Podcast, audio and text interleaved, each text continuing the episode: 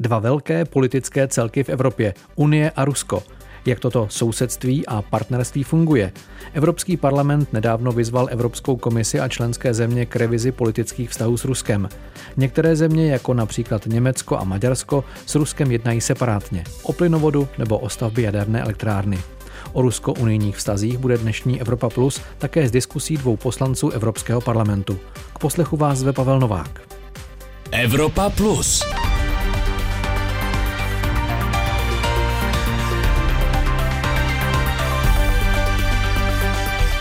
Evropská unie se snaží udržovat a posouvat dopředu vztahy s Moskvou. I proto se ještě před začátkem jara vydal do mrazivého Ruska vysoký představitel 27. pro zahraniční politiku Josep Borrell. Čekala ho tam ale ledová sprcha.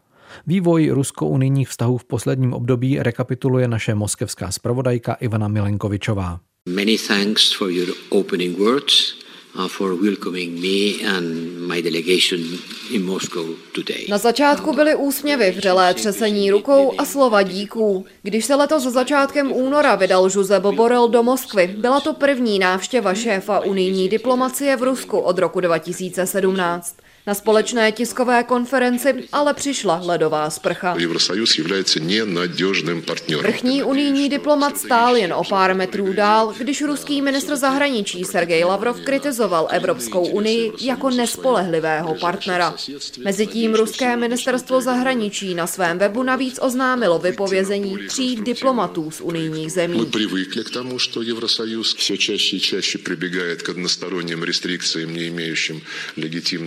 Šéf unijní diplomacie navzdory námitkám zamířil do Moskvy v době, kdy už tak napjaté vztahy mezi Bruselem a Moskvou ještě víc vyšponoval proces s opozičním předákem Alexejem Navalným, taky tvrdý zákrok ruských složek na protivládních demonstracích.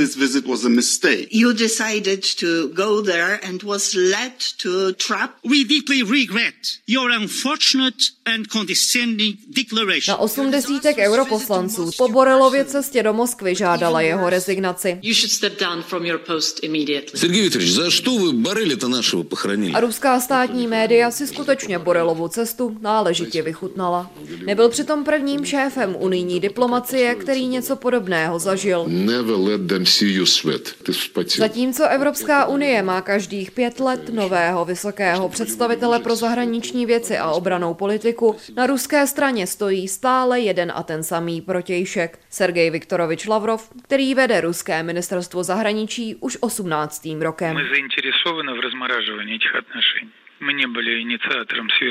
Mluvčí Kremu Dmitry Peskov naposledy tento měsíc ujišťoval, že Moskva má zájem na odmrazení vztahů s Evropskou unii. Podle něj existuje v tomto ohledu celá řada témat k jednání. Neméně jich ale dlouhodobě taky jitří vztahy. Ať už jsou to hackerské útoky na evropské státy, ruské angažmá v Gruzii nebo na Ukrajině, operace ruských tajných služeb na evropské půdě nebo energetika. Не нужно, что называется, перекладывать с больной головы на здоровье jak u nás Právě v poslední oblasti si ale Rusko našlo v rámci Evropské unie řadu spojenců, ať už v řadách úřadujících politiků, jako je maďarský premiér Viktor Orbán, tak i těch bývalých. Svatby tehdejší rakouské ministrině zahraničí Karin Kneislové se před třemi lety osobně účastnil přímo ruský prezident Vladimir Putin.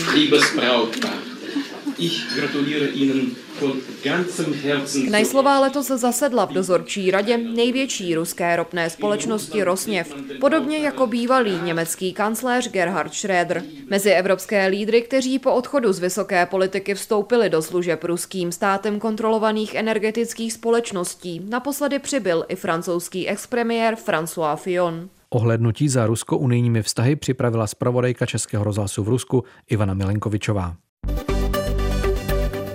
Na své zářijové plenární schůzi přijal Evropský parlament sérii doporučení Radě členských států a také Evropské komisi a vysokému představiteli Unie pro zahraniční věci a bezpečnostní politiku ke směřování politických vztahů mezi Evropskou 27 a Ruskem. Autorem zprávy obsahující tato doporučení je bývalý litevský premiér Andrius Kubilius. Ptal jsem se ho, proč je třeba hledat nový přístup Unie ke vztahům s Ruskem. EU policy towards Russia, you know, needs also to be Je potřeba definovat politiku Evropské unie vůči Rusku mnohem jasněji, než jak se to dělalo dosud. V tom dost dlouho spočívala naše kritika vysokého představitele pro zahraniční a bezpečnostní politiku Josepa Borela, Evropské diplomatické služby a dalších institucí. V několika rezolucích, které Evropský parlament přijal loni, například k uvěznění Alexeje Navalného nebo dalším krokům Ruska, jsme jako Evropský parlament volali po přehodnocení postojů vůči Rusku. Pak Rada členských zemí začala diskutovat o revizi politiky ve vztahu k Rusku a my jsme se také rozhodli vytvořit zvláštní zprávu s doporučeními, jak by podle nás měla politika vůči Rusku vypadat. Myslíte si, že Rusko znamená pro Evropskou unii ohrožení, nebo je to pro nás potřebný partner, nebo si jen musíme zvyknout, že to nejde jinak, než být sousedem Ruska? V tuto chvíli je chování Kremlu docela velkou hrozbou pro evropskou bezpečnost. V naší zprávě se ale snažíme jasně oddělovat na jedné straně Kreml a na druhé straně ruský lid. To je třeba si uvědomit. Na druhé straně tam říkáme, že chceme mít dobré vztahy s Ruskem. To je ale možné jen, když se Rusko vrátí na cestu demokratického rozvoje evropského typu. Na takové cestě bylo Rusko za prezidenta Jelcina. Na tomto základě pak tvoříme naše doporučení a vize, co může Evropská unie dělat. Jak může pomáhat v této transformaci. Musí ji provést samozřejmě sami Rusové. Jde o to, co se v tom dá udělat z naší strany. Mají podle vás země jižního a západního křídla Evropské unie pochopení pro zkušenosti zemí střední a východní Evropy, třeba pobaltských republik, bývalého Československa nebo Polska? Rozumějí nám? I would say I am quite positively surprised, uh, you know, Řekl bych, že jsem pozitivně překvapený. Já jsem vlastně nováček v Evropském parlamentu od roku 2019. Když se ohlédnu do toho roku, vzpomínám si, že se o vývoji v Rusku diskutovalo velmi málo. Inicioval jsem tehdy založení fóra Přátel EU-Rusko. Bylo to online fórum a stalo se velmi populárním. Někdy žertuji, že pandemie nám přinesla i něco dobrého, jako jsou setkání přes platformy Zoom nebo Webex. V tuto chvíli vidím velmi širokou schodu mezi velkými politickými skupinami v Evropském parlamentu na tom, jakým jazykem s Ruskem mluvit a jakou unijní politiku vůči Rusku zastávat. At least in European Parliament here is broad consensus. Přinejmenším v Evropském parlamentu je takový široký koncenzus, což začíná Kreml znervózňovat. To je také důvod, proč se předseda parlamentu, italský socialista David Sassoli, stal jedinou hlavou evropských institucí, který má zakázaný vstup na území Ruska. Na úrovni členských států stále nepanuje taková jednota jako v Evropském parlamentu, ale i tady vidím, že se to ubírá správným směrem řekl nám litevský poslanec Evropského parlamentu, autor zprávy o směřování politických vztahů mezi Unii a Ruskem Andrius Kubilius. Posloucháte Evropu Plus, posloucháte Český rozhlas Plus. Dnes na téma vztah Evropské unie vůči Rusku a také Bělorusku. Mými hosty ve studiu jsou poslanci Evropského parlamentu Kateřina Konečná za KSČM. Dobrý den. Dobrý den, děkuji za pozvání. A také poslanec Jiří Pospíšil, zvolený za TOP 09. Dobrý den. Krásný den. Jaký by měl být vztah vůči Rusku z pozice Evropské unie? Tady se hlasovala taková zpráva pana poslance Andriuse Kubiliuse, litevského poslance. Ten navrhuje, aby se vyjednávalo, aby pořád se s Ruskem udržovaly nějaké vztahy. Je to reálné? Dá se udržovat nějaký přátelský vztah s Ruskem ze strany Evropské unie? Pan Pospíšil. Je třeba určitě s každou zemí na světě se pokoušet udržet eh, určitý vztah. Na druhou stranu ta zpráva, o které hovoříte, a i předchozí usnesení Evropského parlamentu, mám tím na mysli třeba dubnové usnesení Evropského parlamentu, jasně a tvrdě popisují problémy eh, putinovského režimu. Já nemluvím o Rusku, ale o tom režimu, který tam jaksi panuje a vládne. A tato zpráva stejně i to o čem vy hovoříte, jasně říká, že na jedné straně je třeba komunikovat, na druhé straně, ale jsou zde důvody pro sankce vůči putinovskému režimu a je třeba vedle komunikace eh, s vedením dané země komunikovat i s demokratickou opozicí, to je třeba podporovat, stejně také třeba podporovat eh, nezávislé aktivisty, občanskou společnost a tak dále. Jinými slovy, ta zpráva jasně říká, že Rusko není pouze Putin a vybraní oligarchové, ale že to právě jsou i opoziční politici, občanská společnost, novináři, obyčejní rusové, lidé, kteří nemohou takzvaně za to, že eh, Putin dneska v Rusku drží moc a často vystupují právě eh, proti tomuto z mého pohledu diktátorovi. Paní poslankyně Konečná, má to být přátelský vztah mezi Evropskou uní a Ruskem, nebo to je zkrátka strategický partner, nemůžeme si vybírat naše sousedy a musíme s nimi být tak nějak za dobře? Já si myslím, že s nimi musíme být za dobře a já jsem tu zprávu nepodpořila ani řadu pozměňující návrhů v ní, protože pokračuje v té konfrontační politice. Já teda jsem teď přemýšlela, jsem ji dost poctivě četla, kde bych eh, souhlasila s panem kolegou, že je vlastně i milá vůči tomu Rusku. A my dlouhodobě jako naše politická skupina do LEV tvrdíme, že to napětí mezi Evropskou unii a Ruskem bylo v posledních desetiletích prostě ústředním prvkem té zahraniční politiky Evropské unie a zpráva prohlubuje ten konfrontační přístup. Proto jsme vytvořili, nebo mý kolegové ve výboru AFED vytvořili minoritní zprávu takzvaně, kde jsme popsali, jak bychom si tu spolupráci opravdu reálně představovali, aby to byla spolupráce a ne konfrontace. V jaké pozici je Evropská unie vůči Rusku? Když tam byl na návštěvě pan vysoký představitel pro společnou zahraniční a bezpečnostní politiku Josep Borel, tak některá média psala, že odjel jako spráskaný pes, že zkrátka to bylo velice slabé postavení Evropské unie.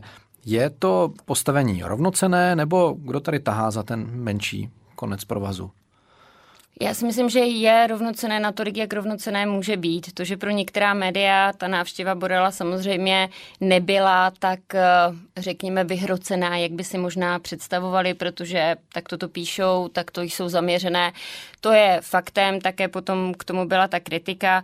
Z druhé strany eh, my si musíme uvědomit, že i ta sankční politika toho, když pan kolega mluví o těch eh, obyčejných Rusech v uvozovkách, tak postihla především ty malé podniky, především ty obyčejné Rusy a vlastně nevedla k ničemu dobrému. To znamená, my se dlouhodobě domníváme, že bychom tu politiku měli změnit, že byla velmi neúspěšná, ať už ta konfrontace nebo ty sankce a že by eh, se měla dělat jinak a měla by se dělat především cestou dialogu mezi těmi dvěmi státy. Konec konců Rusko leží na území Evropy, musíme si to uvědomit, je to mocnost, ale nejsou to ani Spojené státy, ani Čína, které prakticky máme poměrně daleko. Rusové by měli být našimi partnery rovnocenými. Já neříkám, že bychom se jim měli jakkoliv podbízet. Já v řadě věcí nesouhlasím s tím, co režim eh, prezidenta Putina dělá, ale z druhé strany, když ho beru jako geopolitického hráče, tak se k němu musím chovat také s respektem, jako by se měli oni chovat k nám. Pane Pospíšile, je to postavení rovnocené? A... No já nejprve, když dovolíte, budu reagovat na to, co uh-huh. říkala ještě paní kolegyně. Já neříkám, že ta zpráva je milá uh, vůči současnému ruskému režimu. Ta ho velmi kritizuje. Putinovský režim, ale Rusko pro mě nebo pro kolegy, kteří proto hlasovali, já jsem podpořil tu zprávu, Rusko není jenom Putin a jeho režim spojený s oligarchy a lidmi, kteří ho z různých klientelistických důvodů podporují, ale je to celá řada eh, jaksi dalších složek té společnosti, už jsem to říkal, opoziční politici, nezávislá média, občanská společnost, neziskové organizace, to jsou složky Ruska, i toto je Rusko, a vůči nim ta zpráva je takzvaně v vozovkách milá. Tyto složky chce samozřejmě Evropský parlament, aby byly podporovány ze strany Evropské unie. Ta zpráva je jakési doporučení komisi, jak se máme vůči Rusku chovat. A já to v tomto se mi s paní kolegyní neschodneme. Já si myslím, že s Putinem nelze úplně úspěšně vést dialog, že to ukazují poslední léta, kdy zde byl pokus vést dialog kolem eh, anektované Ukrajiny, eh, byl zde pokus eh, vést dialog kolem dalších témat mezinárodního práva. Bohužel pan Putin a nebo prezident Putin a jeho režim má tak trošku srandu z mezinárodního společenství, mezinárodního práva.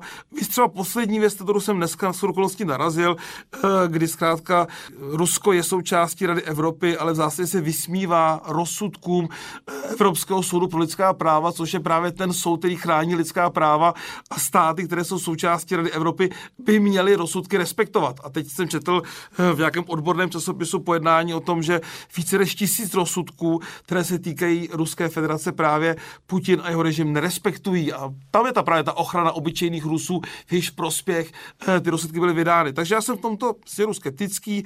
Myslím že s Putinem se nejsme schopni domluvit, byť já bych také vítal cestu dialogu. Ale otázka je, jestli dialog e, má smysl, pokud druhá strana, je to dialog, na něj nepřistoupí. Takže tahá Evropská unie za ten kratší konec bylo to vidět na já návštěvě já nevím, pana Borela? Já nevím, čemu říkáte kratší konec. No já jsem pana Borela kritizoval. Jasně, no tak eh, jsme společenství demokratických států, vyznáváme hodnoty právního státu vždycky na první pohled, jak si diktatura nebo autoritativní režim se silný vůdcem v čele může působit silněji jo, než demokracie, kde se, jak se rozhoduje eh, na základě práva a rozhodují kolektivní orgány, ale já si to nemyslím, že taháme za uh, kratší konec. Pan Borel tehdy měl být radikálnější při té návštěvě, ale to už bylo jiné téma. To by se nechtěl vracet, tím bychom se dostali do debaty o něčem, co zde bylo před několika měsíci. Já si myslím, že pokud by Evropská unie naplňovala ta usnesení, o kterých já tady hovořím, že já jsem je podpořil, paní kolegyně třeba vnímá jinak, tak si myslím, že budeme dostatečně silným hráčem. Ale to, že nás je e, jako několik, e, eh, 27 členských států a to, že každý má tak trošku jiné zájmy, tak nikdy asi nebudeme tak silní, jako když vystupuje jedna země, jedna vláda řekněme, jeden nějaký státní interes. Posloucháte pořad Evropa Plus, magazín o životě Evropanů. Premiéra v neděli odpoledne po půl páté na Plusu. Posloucháte Evropu Plus, dnes na téma vztah Evropské unie vůči Rusku a také Bělorusku. Pojďme se podívat na ekonomické vztahy. Eh, dá se říct, že vlastně je Evropská unie závislá v jisté míře na dodávkách plynu, ropy eh, z Ruska. Teď eh, už je dokončený plynovod Nord Stream 2 do Německa. Není to větší přivázanost eh, na ten ruský plyn, než která byla dosud tím plynovodem přes Ukrajinu? Paní Konečná.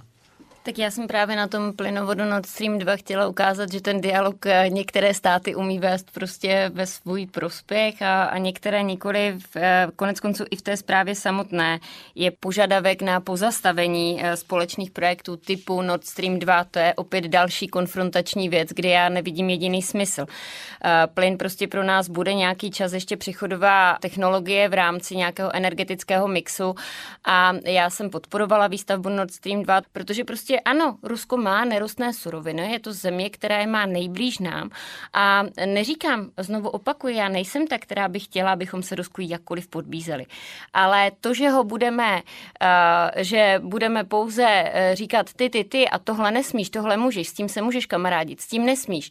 To, že budeme uh, dělat různé konfrontační vojenská cvičení, to nám prostě nepomůže v tom, abychom s něho toho partnera měli. A já bych si představovala, přála i pro občany České republiky, republiky, aby to partner byl, protože třeba zrovna ten plyn bude poměrně strategický, zvlášť ve chvíli, kdy nejsme schopni se dohodnout na dostavbě nové jaderné elektrárny, kterou Česká republika bude zoufale potřebovat. Ty paní kolegyně hovoří o konfrontačních cvičeních, ale to právě dělá Putinův režim, že jeho armády na hranicích s Evropskou unii teď teda se třeba částečně stáhli, ale já mám pocit, že tohle je právě ten problém, že my jsme jaksi země, které vyznávají principy právního státu, demokracie, svobody jednotlivce a Putinův režim vyznává něco jiného. A k tomu, pojďme, co vy říkáte, to, já vám to řeknu. E, ta usnesení eh, Evropského parlamentu, která už byla podpořena, tak e, tam je projekt Nord Streamu eh, jaksi odsouzen. Stejně tak je tam odsouz, jsou tam odsouzeny projekty jaderných elektráren, které by eh, stavěl Rosatom. Já k tomu řeknu asi jediné. Eh, já si myslím, že je třeba diverzifikovat naši jaksi závislost na nerostných surovinách a nebýt závislý na jednom dodavateli. To znamená, já neříkám, že to Ruska nemáme brát plyn, to bych nikdy neřekl v žádném případě. Na druhou stranu, ať už je to kdokoliv, je vždycky lépe pro kteroukoliv zemi. To je obecná poučka geopolitiky, když vám odpadne jeden dodavatel určité klíčové uh, složky, určité klíčové suroviny, tak byste měli mít možnost tento výpadek rychle nahradit. Tím přestáváte být závislí na komukoliv, na komukoliv. A to je, myslím, věc, s kterou by měli souhlasit i ti, kteří třeba na Putinův režim eh, pohlížejí více optimisticky než já. Já na něj samozřejmě koukám eh, velmi kriticky z mnoha důvodů. A ta dohoda, kterou vy tu říkáte, Německo, eh, Rusko je kontroverzní, byla mnohými zeměmi, zvláště střední a východní části Evropské unie kritizována právě proto, že to může do určité míry posílit spolupráci Německa a e, Ruska a může to oslabit, řekněme, a ohrozit podle vyjádření našich kolegů třeba stabilitu nebo nezávislost pobalských zemí. Takže já v tomto směru ten pohled vidím obecně. Pojďme mít více variant získávání nerostných surovin, nebuďme závislí na jednom dodavateli. A to platí obecně. Já bych teď postoupil trošku na západ z Ruska do menší země, do Běloruska, eh, se kterou také Evropská unie se snaží mít nějaké vztahy, ale možná to je ještě problematičtější než, eh, než s Ruskem, protože to, co se dělo v Bělorusku, to, co se tam stále děje, eh, jsou tam lidé mláceni na demonstracích, na podobných demonstracích, jaké byly 17. listopadu. Eh, jsou tam zavíráni za takové přestupky, že se snažili vyjádřit svůj názor. Jak by se měla Evropská unie zachovat, jak by se měla chovat vůči Bělorusku? Má vůbec nějaké nástroje nebo je bez zuba, aby vyjádřila svůj názor, aby třeba nějak pomohla těm lidem, kteří trpí v tom režimu Alexandra Lukašenka, tam asi nebude spor o tom, že to není úplně eh, hodný pán. Paní Konečná. Tak jak se nezastávám pana prezidenta Putina, jak se nebudu zastávat rozhodně pana prezidenta Lukašenka, ale to Bělorusko je druhým zážným příkladem toho, co jsme se nenaučili v tom Rusku a to, co jsem říkala na začátku, že mi prostě ten konfrontační styl té zahraniční politiky, jako má politická skupina a já osobně jako Kateřina Konečná nikdy nebudem podporovat, protože politika Evropské unie v oblasti sankcí a budování armády prostě nedosáhla žádných pozitivních výsledků už v tom Rusku, ale právě posílila to vnitřní postavení té ruské vlády, která prostě uh, se vlastně naráz tvářila jako zachránce. To jsou ti zlí Evropané a, a dívejte se, co nám všechno dělají a tady nám zakazují dovoz na náš trh nějakého zboží a podobně. Úplně stejně se teď chováme vůči Bělorusku, které je geopoliticky určitě ne až tak zajímavé, ale přesto velmi zajímavé z pozice toho, když se podíváme na ten, na ten východ. A ve chvíli, kdy pan eh, prezident Putin má velmi vřelé vztahy s panem prezidentem Lukašenkem, na tom asi eh, není nic tajného, tak to také může dopadnout tak, že tuto zemi úplně ztratíme, pokud se budeme chovat stejně hloupě, tvrdě, arrogantně, sankčně, eh, já rozhodně neschvaluju to, co uh, prezident Lukašenko dělá vůči novinářům, vůči opozici, vůči demonstrantům, ale z druhé strany vždycky bychom si měli uvědomit, že je to zákon akce a reakce. A ta reakce třeba z toho Ruska nás za těch posledních deset let už prostě měla poučit v tom, že ty naše kroky nejsou správné. Já bych si prostě představovala, abychom i v té zahraniční politice Evropské unie dělali jinak. A je to také jeden z důvodů, když vidím některé kolegy z jiných států, třeba i z Pobaltí, proč jsem velmi ráda, že ještě pořád a pevně věřím, že to tak bude i po konventu, máme jednomyslnost v těchto rozhodováních jako Evropská unie, protože si nedovedu představit, že by tam existoval nějaký většinový koncenzus a někteří by nás rádi zavlekli do konfliktu, které by mohly být dalekosáhlé a mohly mít dalekosáhlé důsledky. Tak eh, vy tu říkáte, že konfrontační politika z Evropské unie je špatná. Jaká tedy je správná? Máme tedy s diktátory kamarádit, objímat se, tvrdit, ne, vy kritizujete pozici Evropského parlamentu, to je v pořádku, ale já bych teda rád, promiňte, v tom dialogu našem slyšel, jaká tedy má být politika vůči diktátorům, totalitářům, kteří poruší lidská práva, ať jsou napravo, nalevo, teď to říkám obecně, a kteří popírají úplně hodnoty, na kterých je Evropská unie postavena. Těch možností v mezinárodní právo moc nemáme můžeme vést debatu, nakolik ty dopady potom jsou nebo nejsou efektivní, ale podle mě nejhorší, promiňte, je pokrytecké mlčení a tváření se, že se nic neděje přes s Lukašenkem. My nemůžeme normálně komunikovat a tvářit se, že s ním povedeme dialog s člověkem, který rozehnal eh, demonstrace svých občanů, který, který zavírá politickou opozici, novináře, unáší letadla, dělá provokace vůči Evropské unie tím, jak přiváží nelegální migranty na hranice z EU. Ano,